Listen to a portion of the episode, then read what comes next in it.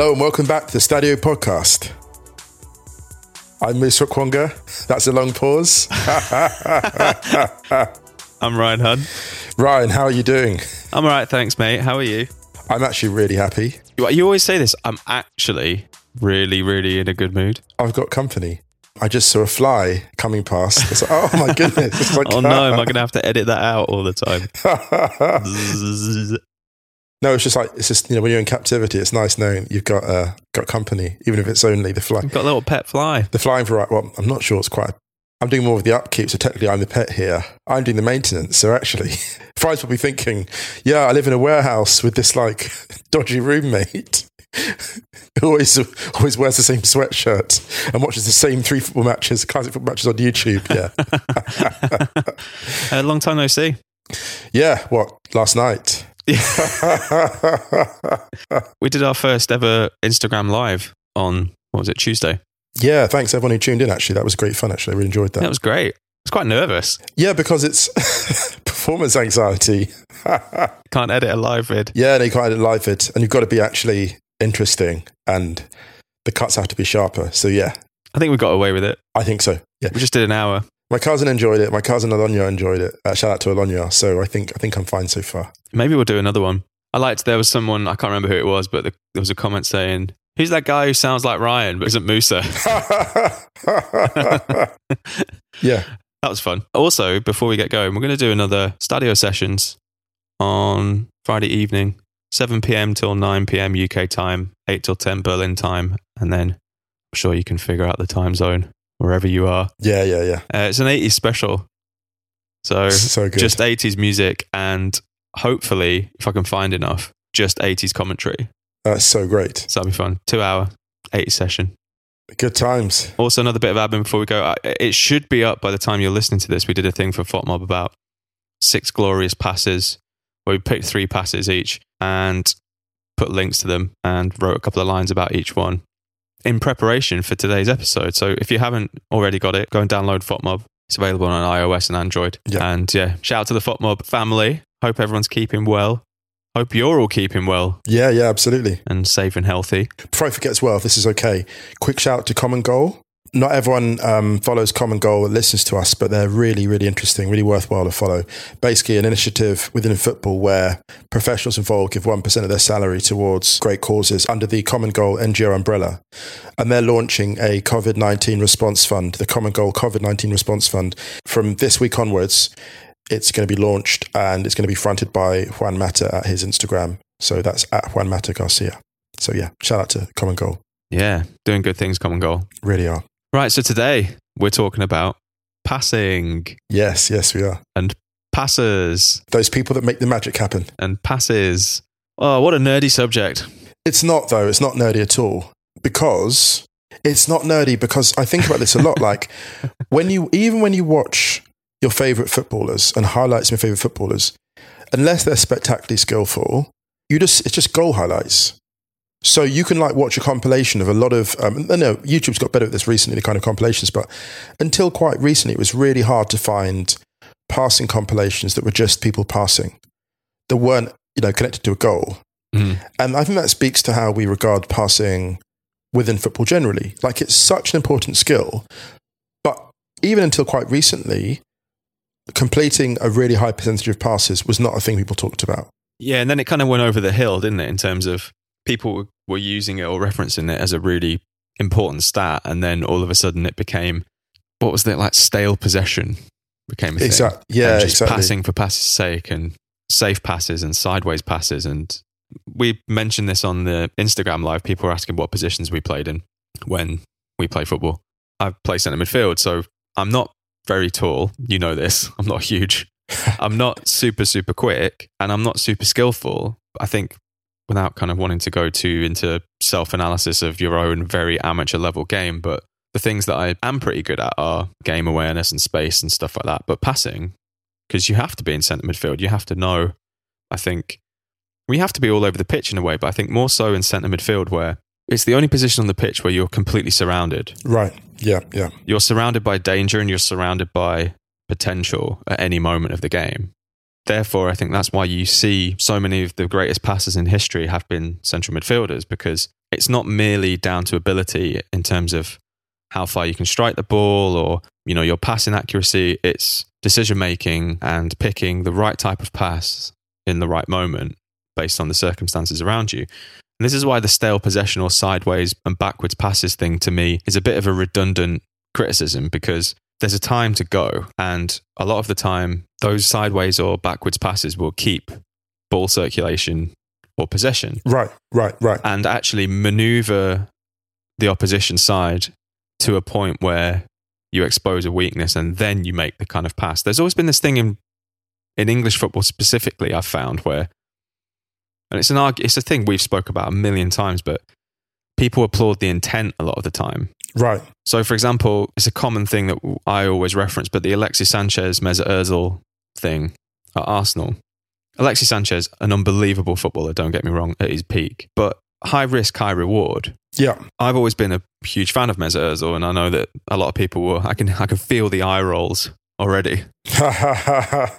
Ryan's talking about Ursula again. Oh, here we go. It's like if you're going to play like a quarantine drinking bingo game for Stadio, it's like right, Ozil, drink, Yeah. drink. Musa said Redondo, drink, red star, red star, red star. drink. um, but I think the thing about Ozil, for example, which is something I've always admired about him, is that he has this kind of removal of ego that he'll make the right pass and the right decision at the right time. What's best for the team, and sometimes that results in a lot of really underwhelming, not particularly interesting highlights. yeah. But actually, you may not see how important a five yard pass to keep ball circulation would be until 15 seconds later in the move. Does that make sense? Absolutely. And I, I think when I see people blaming passes for stale possession, I now blame the runners ahead of them for not creating options. Because, I mean, I, again, like the amateur level I played at, the low level I played at, I played centre midfield for a couple of years. And the first time I ever played it, I was actually on a football tour. And one of the games we played, I came on um, as a sub. I was on the bench for that game in particular. They were like, "Can you drop into midfield?" So I went along, alongside my friend Dan in midfield, and Dan was like not particularly quick, but had astonishing technique, vision, and just like a feel for the game. And I was like, "Oh my god!" You know, it was equivalent. It was the equivalent. It must have. It was like the first time a hedgehog ever saw the M25. you know, like when the roadworks are com- when the roadworks are completed, and this hedgehog has literally walked across. Like generations of hedgehogs have crossed this patch of ground for years, and all of a sudden there's a motorway there, and all of a sudden I'm a hedgehog, and I'm surrounded by these like heavy duty high speed vehicles. And I remember thinking, I can never forget. This was like Ryan. I'm an old man. I'm 40 now. This is 20 years ago. It was bewildering how fast it was. And the one thing I remember actually from playing a centre midfield and coming back to the concept of uh, the topic of passing, the one thing I remember thinking, Ryan, is how intellectually exhausting it was playing a Yeah. centre midfield. And this is the thing people talk about footballing intelligence, right? My brain, the amount of calculations my brain was having to perform. You're in this tiny, you're in this centre circle. It's tiny, it's congested. It's like air traffic control, but you're also a plane, right? You're planning the traffic, but you're also a plane. And that's why for me, Xavi is, is the greatest passer of all time because he executed that. And I think Michael Cox has said this actually, zonal marking. So shout out to Michael Cox. I don't think there's been a greater run than Xavi 08 to 2012. He, he ran world football for four years straight, like for club and country, every single week hmm ran every midfield that he was a part of. For those of you listening, if you want a passing exhibition, Xavi's performance in the semi final of the World Cup 2010, when Spain dismantled Germany, it's 1 0, but it like you watch the game and it's like it should be three. I think the thing about Xavi, which I think will get forgotten over time, is kind of how scrappy he could be as well. Yeah. He was actually not a bad tackler. No, no, he wasn't. And there were a couple of times where, for example, you'd see him slide tackle, win the ball back, get into another duel, but maybe do some kind of like quick flick and then out of there and then pass, all within the space of two or three touches in this almost continuous fluid. It's almost like a paintbrush, Yeah, right. Yeah. putting like a brush stroke on a page, but you're you kind of go up and down, and you, you know it's one continuous movement, but it's it's almost like multi-directional. And I think this is the thing about passing is that it's not just the passing that makes the pass. Does that make sense, or does that sound like a little bit too much of, like a fortune cookie? No, you've said that brilliantly. It's a bit like when you're playing these, like, you know, Street Fighter games or whatever. And it's the things that win are the combination punches. You don't Yeah. win, you don't win with one punch, you have to do a combination. And a lot of people, like when I was playing a centre mid, one thing that blew me away was you could make an incredibly difficult pass, but a split second later, you've got to be in position to receive another one. And I normally, like the way I was, and this is probably how I am in life as well as in football, when I achieved something really amazing, like a pass, it was really difficult.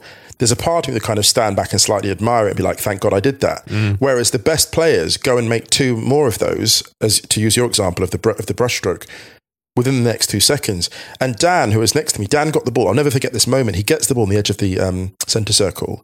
And then he, I can see it now, he walks between two players with like just dropping the shoulder, then lays off a square pass to me and then receives it again and then goes off again. And he's crossed, it's what Mousa Dembele used to do. He basically, it's a very underrated skill to cross the centre circle in heavy traffic between two or three men, passing and dribbling, is one of the hardest skills in world football. Like so, Demetrio Albertini could do it, Xavi could do it, Iniesta could do it. I think it's what you could call uh, progressing the ball. Yeah. You know, and Redondo did it. Redondo in the 2000, um, sorry, Redondo again. Drink. I know. Fernando Redondo in the 2000 Champions League final against Valencia. In the second half, I don't think he loses possession.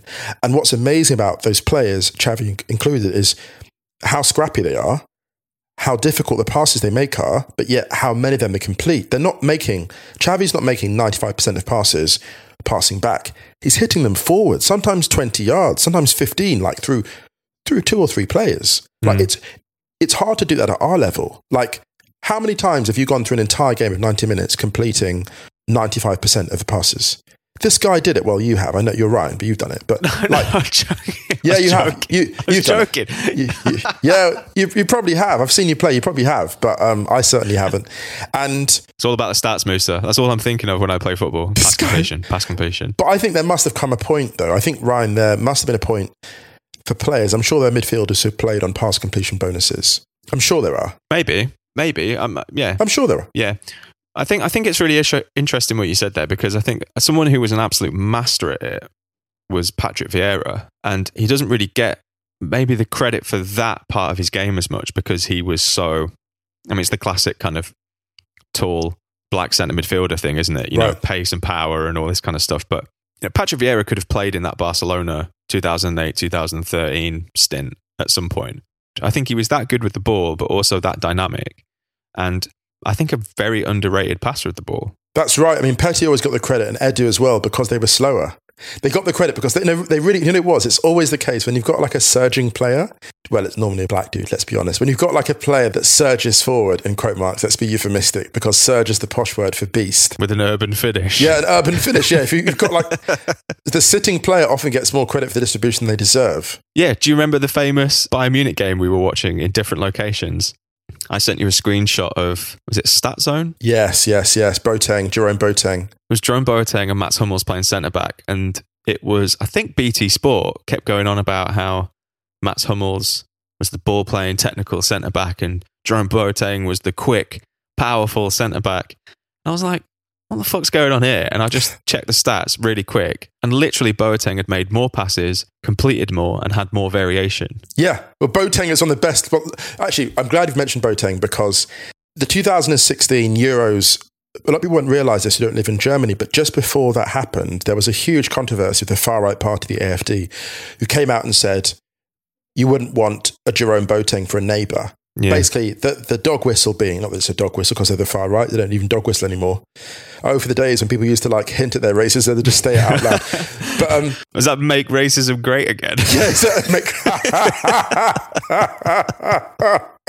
Don't call the podcast that. Oh my goodness, we'll get more listeners for a different audience then. No, um, so yeah, so Jerome Boateng, um, th- they came out before the tournament, just before the tournament started, and they said you wouldn't want a Jerome Boateng for a neighbour, basically saying you wouldn't want a black neighbour in Germany, and there was a huge controversy. Born in Berlin, Jerome Boateng. Right, and like like a really quiet dude actually. Like you don't even hear about him off the field. So they picked the they picked the worst possible example of like Yeah. black decadence they could have found. But anyway, Boateng goes into that tournament and has an astonishing tournament, perhaps his best tournament, arguably in terms of being a leader, a goal scorer, and the long passes he was hitting out of defence in that tournament were just, you know, the greatest long pass I've ever seen is David Beckham, yeah, I think that's I think that's fair. closely followed by Paul Scholes and Xabi Alonso, but not far behind them is Jerome Boateng. And the kind of third tier of long passes, I think Jerome Boateng is at the top of the third tier. I think Jerome Boateng's a magnificent passer. He always has He's been. extra- extraordinary, extraordinary passer. But that tournament in particular, he was ripping these absolute like. It was like watching Tiger Woods at the Masters. You know when Tiger Woods first won the Masters, you're like, is this just about golf? Okay, you're winning by 12 shots. I know you want to win the Masters, but how how much of this margin's victory is attributed to the fact that the context in which you're playing? Like, I wonder how much of the racism was a motivation for Boateng. oh, playing angry, man. Yeah, I think Imagine playing golf angry. yeah, they'll never Wow. admit. Wow. well, Ti- Tiger Woods' early career. Yeah, exactly. oh, man. I wanted to talk about long passing because Yeah, this might take a bit of a, a negative slant here. yeah, But an often gift pass within football is the crossfield ping. right. Oh, Z- uh, Ziyech. ZX I'll allow because the angle is very aesthetically pleasing. However, Yeah. can we consult the Stadio Dubious pass panel? Yes, we can. Can we assemble this the Stadio Dubious pass panel? The panel is assembled. Okay, We're here. this court is now in session. the crossfield switch is not a difficult thing to do, is it? no, not necessarily. Depends what defense against, and it has its value. I think that's the thing that Just a switch. We're talking about a switch. no, it's not. It's not hard. Not hard. It's really. not, is it? No, no, it's not. It's not. It's more about what you're trying to set up. It's more what's the overall plan. So the, the best crossfield switch I ever saw was actually one that Zidane plays in the 98 uh, friendly. They've won the World Cup that summer and they come to Wembley and Zidane basically jogs everywhere and gets two assists for Anelka. France that was so far superior to England. It was embarrassing mm. in that game. Zidane hits one crossfield pass in that. He hits it so high, you almost wonder if it's gone out of the stadium, like above the, you know, you know, you just see it. di- And there's something about that kind of crossfield pass where you're almost like setting the table. You're like Yeah, but I think that's a different thing, though. I'm Yeah. talking about the, the execution of it. you know, the you have time and space, yeah, and you clip one, yeah, like basically in the mold of the Ziyech pass, right. which is a lovely pass. Don't get me wrong; it's lovely to look at. But what's it doing? This isn't the kind of pass that we're we're celebrating. Yeah, the only crossfield pass I celebrate is the one that Beckham would launch, and I couldn't find the specific one, but um, when Andy Cole used to break in the Champions League games, and Beckham would hit this crossfield pass from the right back position. And it was such a good pass, the camera would actually have to pan to follow it. The, the camera would, the ball would leave the screen, and he'd be like, "Where's that gone?" And then you see the cameraman would get there, and I hope he wasn't running the poor guy. He would have busted his, you know. Imagine the card you have to catch, like running after Beckham pass. Um, and uh, the camera pans across, and then you see Andy Cole receiving on the left flank, cutting in. And that pass, that's the one, the angled one that basically opens up the game. So we're celebrating more that kind of pass than the kind of like, you know, the stale one. Yeah, definitely. There was a pass that I actually included on the FotMob thing, which was Pogba's pass on the volley to Mbappe in the World Cup final. I'm glad you mentioned that pass by Pogba because that was actually like my number four in my all. That's my number four all time. Should we maybe take a break and then come back and get into those? Yeah, sure. Let's take a quick break.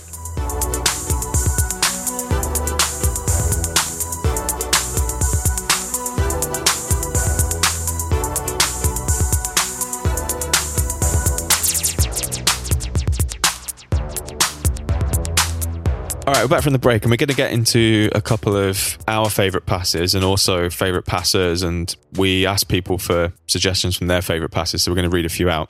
But yeah, going back to the piece we did for FotMob, Pogba's pass in the World Cup final. For my three picks, because we both picked three, right? I just Mhm. picked three favourites because I couldn't pick three all time. And it would change week to week. And I think there are so many amazing passes in football that it's so easy to forget them. But also, some of them are really hard to find. Yeah, that's true. Yeah, yeah. There's a Rose Lavelle pass that I tried to find. I can't remember the game it was, and I could not find it anywhere. Rose Lavelle, incidentally, one of my favourite passes in world, world football. But the Pogba one that I included, so it's from a throw in, and he gets the ball in like a deep number six position. He's got one guy closing him down in front of him, and another, I think it's Mandzukic coming from behind. And he takes one step forward to create space, to take two steps back, doesn't take a touch, where most centre midfielders in that position would take at least a touch because of the position they are on the pitch and to get the ball under control and to maybe use their body as a shield. He takes his two steps back, hits it on the volley, diagonal, on the floor, out to the right wing for Mbappe. And it curves along the ground. It's unbelievable. It, it curves on the ground. It's, it's one of the great passes. It's one of the greatest ever passes, considering the timing of the game. It's 2 1 to France at that point. Mm. Kante has gone off four minutes before. So it's like, it's pivotal. It's half an hour to go. Croatia actually had a very good first half, arguably still the best team on the pitch, were applying a lot of pressure. And there were questions about whether Pogba could really hack that midfield by himself without Kante there as his kind of babysitter. And that one pass, at the end of which, of course, he scores. Yeah. And the reason I didn't include it in my top three, it was like my number four. The reason I didn't include it in my top three is because I feel like that sequence is actually Pogba in essence. The entire minute, I almost was like, that would be my thing. If someone said if there was a minute of play by one footballer that encapsulated their entire career, I'd be like, that's Paul Pogba. From Yeah. the moment he passes it to the moment he scores. The fact that he basically shoots with his right foot, gets charged down and goes, oh, I'll just use my left and curls in an astonishing strike. And the pass itself, the timing of it, the execution of it, like there's almost no other pass in world football who could have played that pass under that pressure with that technique. In fact, I can't think of one. I can't think of another passer in world football at the moment that has the ability to like uh, maybe uh, sorry, Kevin De Bruyne has got that ability. Oh, yeah. Kevin De Bruyne. And Kevin De Bruyne Yeah. and, and and Tony Kroos. But apart from that, no one else has that ability. There's the only three passes. Actually, we had a really good one from Nathaniel Moore on Twitter, who reminded us about that Pavard pass for Stuttgart against Greuther Fürth. The one that went viral, do you remember, where he cuts it through from the centre back? And it's actually a really similar position from where Pogba plays this pass, but Pavard Yeah. has it on the floor. And actually, it ends up in the goal for Stuttgart. The angle on that is completely wild. Actually, there's another amazing one that Pogba had his assist for Giroud against Cameroon from out wide. Oh, that is that is terrifying. He's busy as well before he hits it. He hasn't. Yeah. He's not just sat, sat there and pinged it, and he kind of no looks it as well. This is the scary thing. Pogba's ability to like deliver the pass in traffic. Like he will hammer it and he's got a really funny kind of gait. You know, you watch um Pogba and Zidane and they look like they're kind of stumbling. I've always said like Zidane looks like a slightly confused businessman who's turned up at a game. You know, does He's that make sense? quantum leaped onto a Yeah. football pitch. If you basically had a fellow with filter, adding like a suit filter to Zidane, like a suit and briefcase, and t- like he looks like a sort of slightly confused businessman. Like, oh, what's this? Like he's, you know, he's like Zidane. It's like Clark Kent. Who never actually gets changed. He's like always, you know what I mean? And Pogba similarly has a quite a strange run. Remember, like Andre Agassi had a slightly sort of pitch and toed run, and Pogba's run is slightly lilting. Doesn't look that fast. Doesn't actually look weirdly that balanced. Looks slightly ungainly. But He's kind of he kind of looks like he's he's walking with a limp. yeah, but, it's- running. but Like he's deceptively, he's beautifully balanced. I love watching Pogba play, man. Never in a rush. There's a way that elite athletes walk and conduct themselves. What was it? Something neuromuscular coordination or something. Like uh, there was a there was a, a great article about this uh, by Marcelo. We mentioned Marcelo's um, work last week.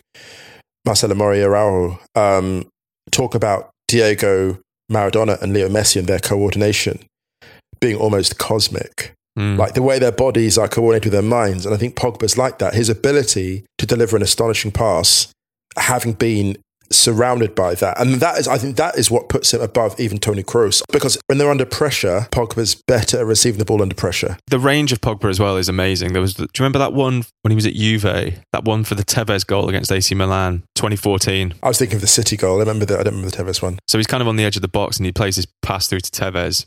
And it's unbelievable. I mean, actually, there's another amazing one that's really similar to the volley that he plays in the World Cup final by Marcelo against I know it. I know it. Betis, but it's on a half volley. It just oozes Brazil. If there was like one one moment in football that could en- completely encapsulate Brazilian football, I think it would be that pass. It's like this is a left back who's hit it on the half volley with the most beautiful trajectory and accuracy completely in the path of the on rushing like right winger. That's the kind of ball you can hear fizzing through the air. You know when it goes, but you can actually hear it going because it's like it's hit with that. He's rip. He rips it. He almost rips. such control and It's- it's- just Yeah, it's like he hits it with backspin for control. Yeah. But with the power, it, it's abs, and he's sort of side on, so he almost gets his waist.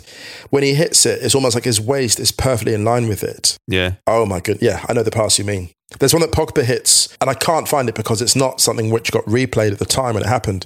He hits a pass into the feet of a fellow player, and it's as hard as a shot. He Mm. does that a few times. It's like when when he was playing with Fellaini, he knew that Fellaini's chest control was so good. But Pogba knew that he could pass to Fellaini like that. And that's what I love about passing, it's the understanding.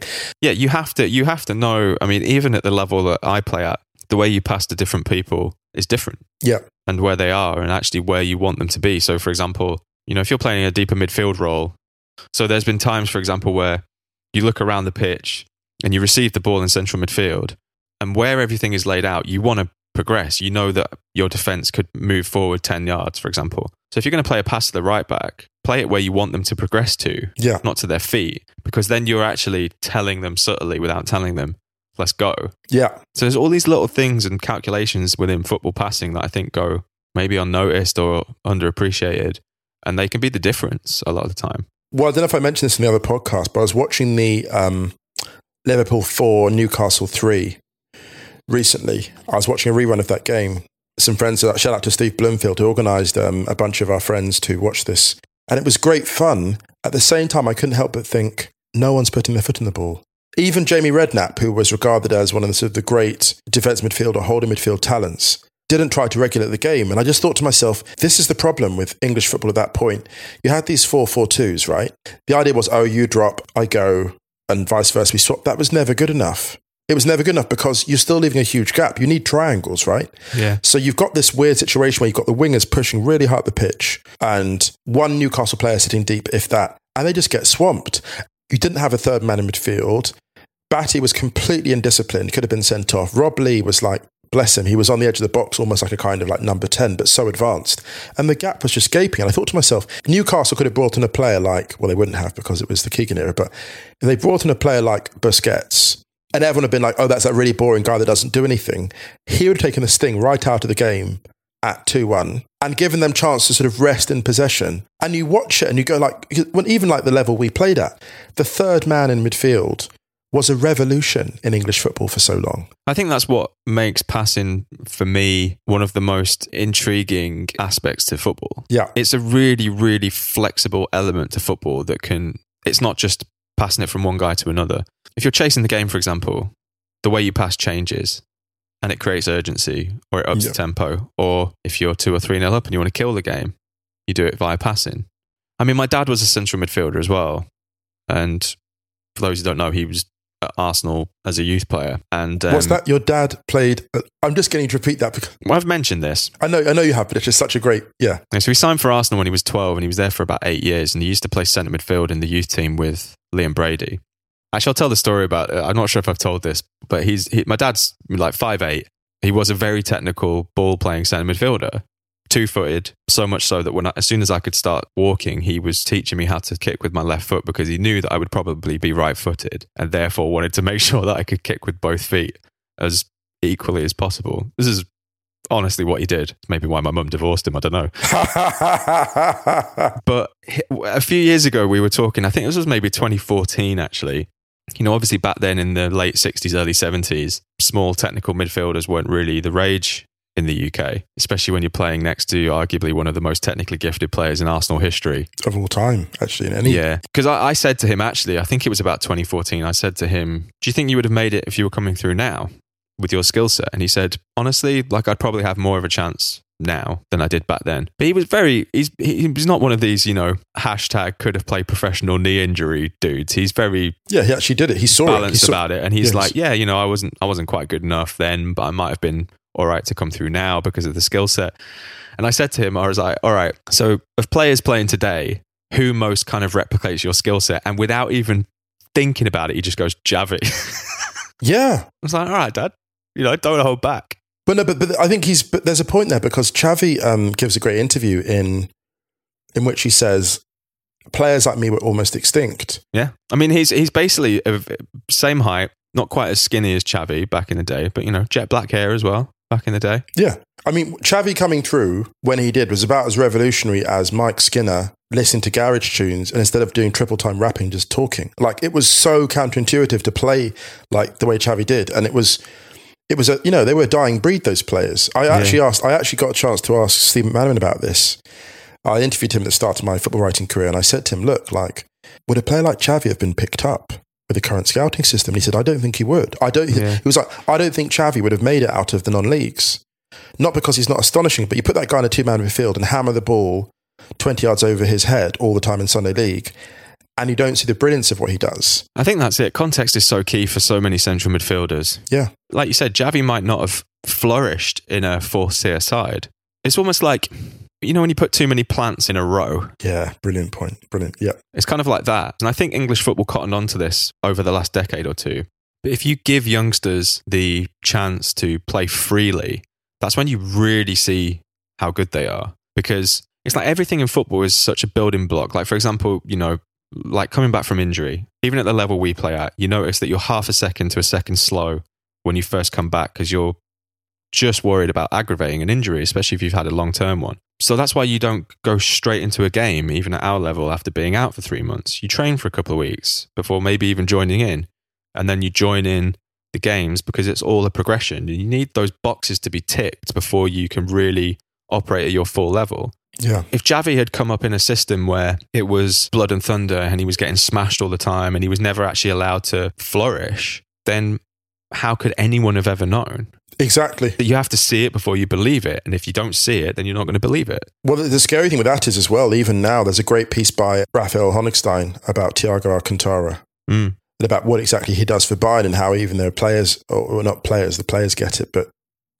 people within the organization and the fan base not entirely convinced of his value. One of the most unbelievable passes in modern football. Right. And then and Tony Kroos as well. Like there was a thing with him, like until he left Bayern, a lot of people didn't fully appreciate what he did and what he brought. I was at that Arsenal Bayern game at the Emirates when Szczesny got sent off really early and Alaba hit the post with the penalty. I was right behind Tony Kroos for his goal, where the ball gets cut back to him on the edge of the box and he's right of the right hand post and he hits it with the pace, top corner. I know Arsenal went down to 10 men early on, but in that game, like I was saying about Thiago last week, that era Tony Kroos was someone that you had to watch. You just had to watch him the whole time. This is funny. When I went to watch um, Arsenal against, I think, Slavia Prague at the Emirates, and it was Flamini Fabregas in midfield. I know it was like Slavia Prague, but it was 7 0, and Fabregas was otherworldly. The awareness, the vision, the touch, these Pogba type passes along the ground, no flash, along the ground, like the Riquelme pass that Sana Koreshi sent you against Racing. Well, this brings us on nicely actually to some passes that we should talk about because we need to shout out some. Yeah, let's go for yeah, it. Let's go for it. We put out a thing instead of questions just saying who are your favourite passes and what was your favourite pass or some of your favourite passes. And Sana responded saying Riquelme, obviously. And then she sent me the video, which has that pass on. And we were talking about it a little bit. We were kind of agreeing that this is probably our favourite like genre of pass. It's from a slightly deep midfield position, but you see it happening and you cannot figure out how it's happened, or you cannot, or it takes you a while to figure out who it was supposed to be for Yes. because it's not just sold everyone on the pitch, it's not just sold everyone in the stadium. And the thing about football, I think, is that when you're watching it from the perspective of at home on TV, you see more than that player sees through their eyes. And there are these special moments with passing where the player even does you. Yeah. You can see it all. You can see everything, and the play, and they've done you, and you have to watch it again to figure out what's just Exactly. happened. Yeah, this is this is actually this is a great genre of pass. There's one that Iniesta plays to Xavi. He plays a one-two with Xavi, which in itself is not remarkable. But the most mind-blowing thing about it, he runs past him before he plays the one-two. Yeah, Now, the reason that's so mind-blowing for anyone that knows that is like that is completely counterintuitive. When you play a one-two with someone, you don't do that. You play the ball to someone ahead of you. And then go and receive it when you've caught up with it. Iniesta goes past Xavi and plays it backwards. And what does that do? Of course, everyone just comes up naturally and Xavi plays into the gap. those two in sync were like The greatest I've ever seen. I think, yeah, the greatest midfield pairing I've ever seen. That that's arguably the greatest midfield trio, passing trio. I think certainly that football's ever seen. It's hard to argue with that. I think. Do you know who was a who was an absolute master at the the genre that we were just talking about before? It was Guti.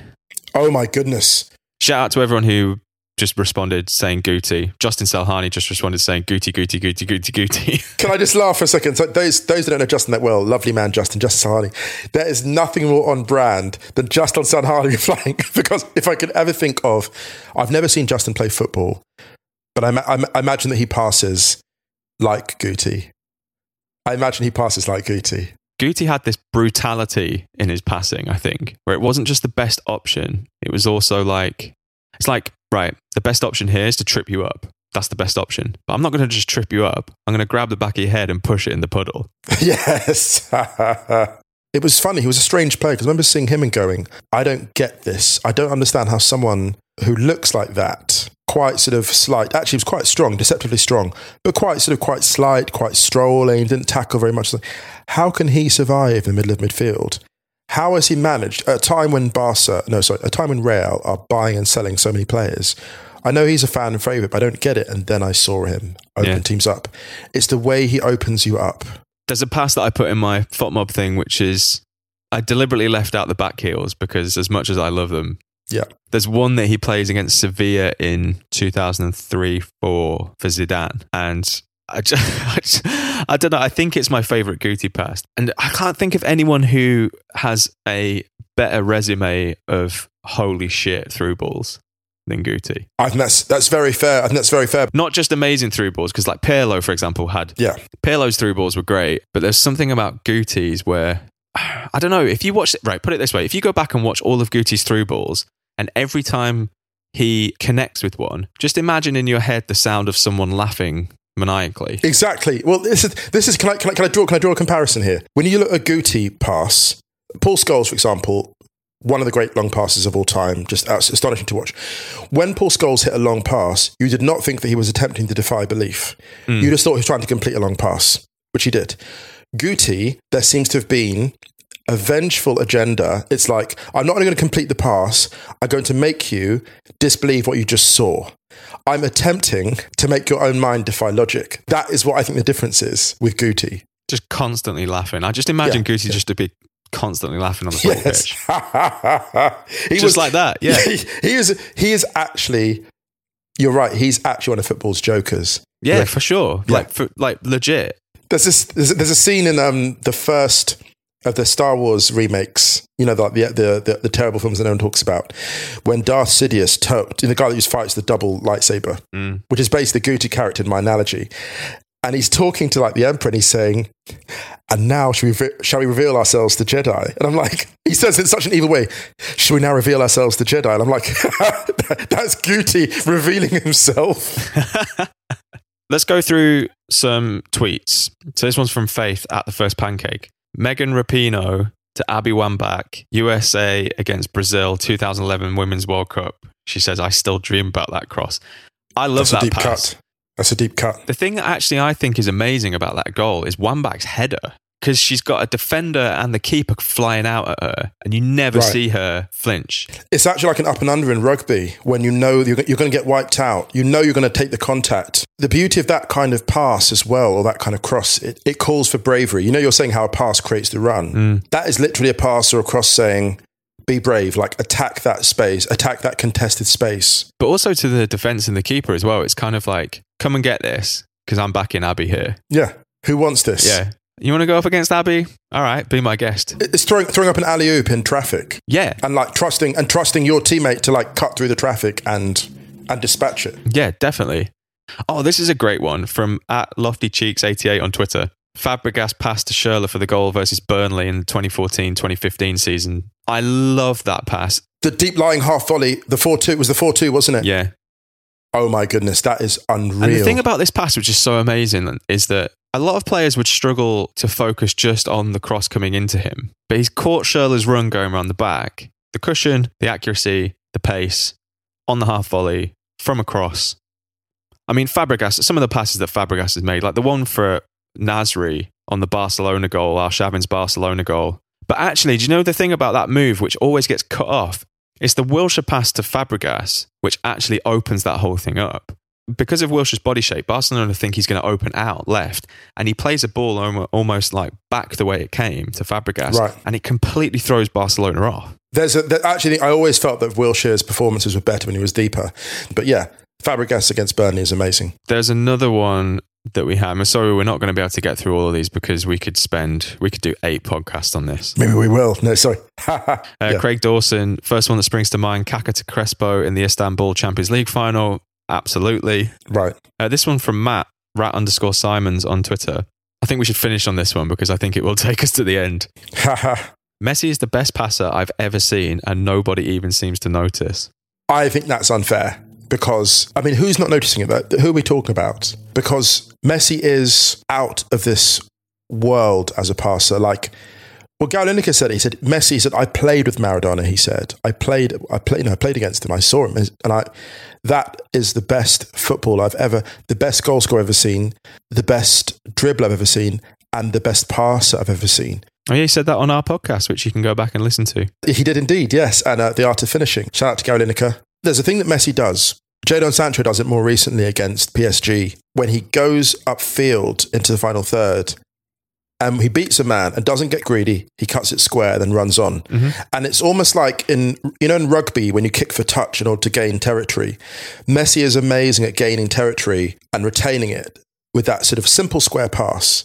And you know Messi will get a lot of fanfare for the crossfield passes, the ones that he loops over the defender for Jordi Alba, that great combination he's got.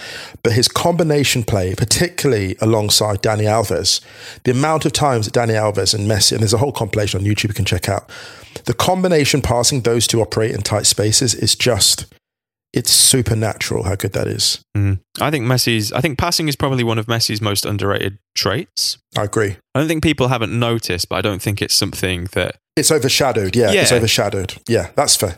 Do you know what it is? Here's the thing. I um, was asked to select a World 11, and this is me being a bit hipster, so warning. I actually had Messi as an eight in a World 11. I mean, he could play there. Uh, He could, he could. And the reason I put him as an eight is because I was like, when Barca beat um, Spurs 4 2 at Wembley, the positions that Messi starts in are basically number eight positions.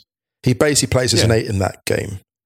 And he's so devastating. If you, ha- if you have him as, as an eight with the right midfield configuration, you allow the front three to go and be devastating. Oh, actually, before we go, um, there was something that popped up today on Twitter from the Arsenal Women Twitter account, which was this amazing combination of Van de Donk and Vivianne Miedema. I mean, I think Van de Donk is an unbelievable passer of the Yeah, ball. yeah, without question. But I think Miedema's passing is super underrated. That's true. There was one in the compilation where she, I think, gets the ball off Van de Donk, but Miedema's almost in a deep line midfield bit, and she takes a touch, turns, and hits this ball through the defense out to the right wing. I think she's, I think she's really underrated as that. And that game against Bristol City, where she had what six and assisted a load as I think well. that, that's the kind of break, that- that's the kind of game that, if you want a microcosm of what she's about as a player, Mm. She loves assisting as well. She said, even though she's a goal scorer. A lot of goal scorers say that, though, They, don't they? yeah, I, that's not me, if I'm honest. That wasn't that. Yeah, it's not you're my- just a you- you're not a humble goal scorer. You're a humble shy poet, not a humble shy goal scorer. not at all, not at all. Um, but yeah, I'm always impressed with players who are so good at other things. I think I've, I said this to you before in the podcast. When you first told me to check out Van de Donk's game, I expected a very different player because I just heard about the physical side. So I, you know, I didn't. I was like, oh yeah, this is quite sort of scrappy, pugnacious. And her passing range blew me away, actually, and not just the passing range, but the vision, the execution to hit the pass before the gap closes. A lot of players can't do that. Yeah. Oh man, we could go on all day about this. We could, we could, we should get off. It's kind of felt quite nice this one because we haven't we didn't have anything to like pick. We were just talking about passing. Yeah, but I think it's nice for those passers to feel appreciated. So if you're a passer listening to this podcast, you don't feel appreciated, please say, Stadio appreciate me. Yeah, I mean, we missed absolutely loads, so it's not through a lack of rating them or anything like that. It's just Let me just say the name Michael Laudrup, unless they, otherwise they will come for me. They'll come for me. It's, yeah, yeah, they will. We've got to say Michael Laudrup and just reiterate that we also Roy think Keane, David Silva. Kevin De Bruyne, just in case we didn't reiterate that enough, is a great passer of the ball. Ilkay Gundogan, great passer of the ball. David Silva, Yaya Toure, Steven Gerrard, your favourite players. Don't come for us. We've thought of you. We know Yeah. you exist. whoever you think is the best passer of the ball of all time, we do too. And whoever you think we've deliberately neglected, they're listening to our podcast in spirit. let's, get, let's get out of here. Let's get out of here. Well, we can't go anywhere, but let's get off this. Don't forget, download FotMob, check the piece. What, what do you want to say, Musa? You keep gesturing to me. Have you mentioned the Apple uh, reviews? No, not yet. I was going to do it in a minute. Okay, I'll leave you to it. Do you want to do it? No, no, no. You're good at it. Another Stadio sessions Friday night. Go to the Twitter account, which is just at Stadio. We'll post the link there. It's on Mixlr. At Stadio Football on Instagram. Stadio.football is the website. Don't forget, if you do listen on Apple Podcasts, please give us a rating and a review. It really helps us grow the podcast. All right, Musa let's get out of here. Let's do it. Let's do it. Uh, we're playing out this week on Tribe Called Quest, midnight, just because. Just because. See you soon. See you Monday. But the night is on my mind. So parlay while I drop this rhyme. See, Jake be getting illy when the sun get dark. He be coming out the heads, but you don't let me start. There's activities aplenty in the nighttime. For the ghetto child, it seem to be the right time. See, kids be getting stuck with jewels or fly gimmicks. Shorty see the action and then start to mimic. Running to the corner, the dice game is raising. Looking at the loot, it seems so amazing. Puts the short down to be exact pound. He shakes the stones in his hands, then he lets it down. Uh. Scared money don't make none. He threw a trip on the ace, now he's out, son.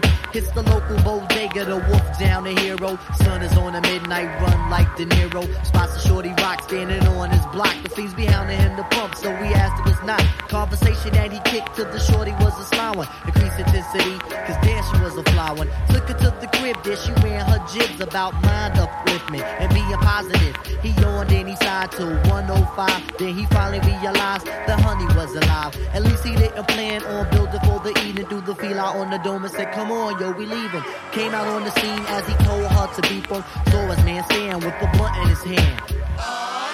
You know the transaction. Brothers getting lost in the weed satisfaction. Coming down the block, man, loudest. You would swear Redman was inside the truck as the night seemed darker. Cops is on the hunt. They interrupt your cipher and crush your blunt. See you left your work at home, so they pat you down for nothing. Why in the hell does 10-4 keep fronting? You push through the park even though it's still dark. The kid is nice on the hoop. He said, I spot you, true. The night is on my mind.